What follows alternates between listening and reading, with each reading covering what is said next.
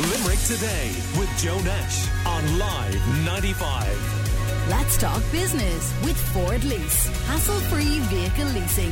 Search Ford Lease to find out more. Being estranged from your partner is a difficult enough process in itself, uh, but what if you still have to share a house with them? A High Court hearing heard of a husband telling his estranged wife, whom he shares a home with, that she needed a court order to cross into his side of the house to turn on the heating. So how common is this kind of thing? Well, uh, um, Patricia O'Connor, uh, family law solicitor here in Limerick, is uh, on the line uh, to talk to us. Good morning to you, Patricia. Good morning, Joe. So did hearing something like this, did it shock you or is it something you've come across or things like it pretty regularly in the course of your work? Um, I, I suppose I'm I'm happy to say it's it's a fairly uncommon incident, really. Um, now there is new um, um, offence in the domestic violence legislation. This idea of coercive control, which is where this this this particular case seems to have stemmed from, and that is something that is sort of gathering traction, if you like. Um, so it, it probably is something that is going to become more common in in in, in times to come. Um, I suppose the ideal for people when they separate is that one or other moves out and they can both move on with their lives. But unfortunately, some people are going to be stuck in a situation that they simply financially or for other reasons can't do that. So it is something that, that is going to, to, to always be there, I suppose. Hmm. And Patricia, what are your options if you find yourself living in a house with an estranged partner? Well, legally, if if both people own a house jointly, then they are as entitled as each other to be in the house, if I could put it to you like that. So the only way that you can have a spouse or a, a partner that, that you're living with, if you qualify um, under the, the, the, various acts and so on, domestic violence legislation, the only way that you can have somebody actually physically removed from a house is by way of a court order. And that is either in the district court by looking for a barring order or in the circuit court as part of separation or divorce proceedings.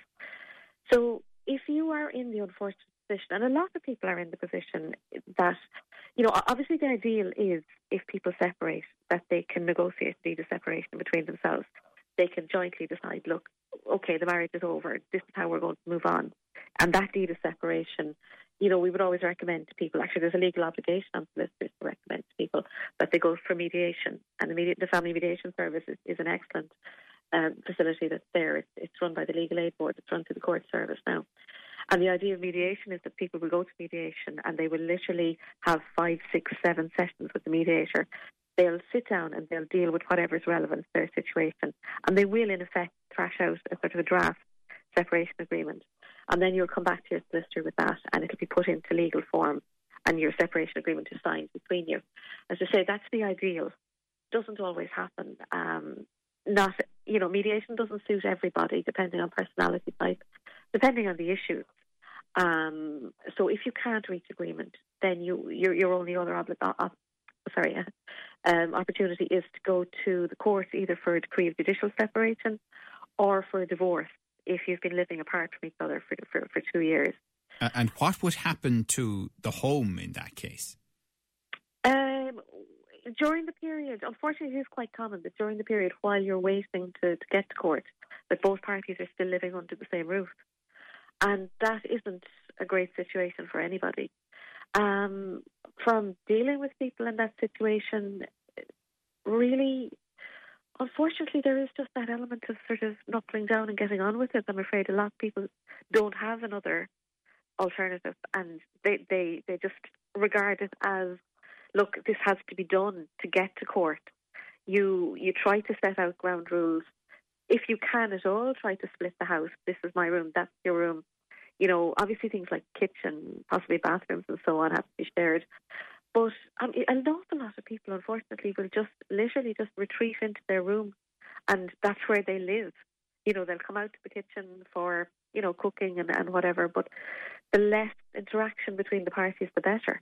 Yeah. Now, yeah. having said that, if there is uh, violence or anything like that in the home, you can always go back to the court before the case, the full case comes on for hearing, and you can look for a safety order or a barring order. Like yes. all those legal remedies are still there. And, and I also but, imagine that you know, COVID will add to the conflict. You know, the pressure it's putting on everybody. Oh, absolutely. Yeah, absolutely. But the thing about it is, you see, domestic violence legislation is there for a specific purpose. It's there to protect.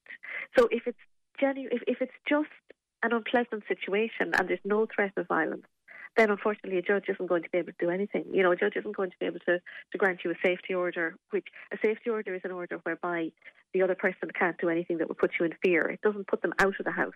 It allows them to continue living in the house but they can't do anything that would put you in fear. And, and breach of a safety order is a criminal offence. F- from your experience, we're talking to um, family law solicitor here in Limerick, Patricia O'Connor. Is it more normal for the house to be sold and for you know whatever profit might be there to be split between um, the two, or, or, that one person moves out and the other stays in the home? Um, this generally wouldn't be looked at until after the the, the, court proceedings if you're if you're taking the route of a judicial separation or a divorce. Um, it really does depend on the circumstances. Um, after the separation, once everything's been decided, um, I suppose the judge has made an order for argument's sake. The judge as to what's to happen with, with the house.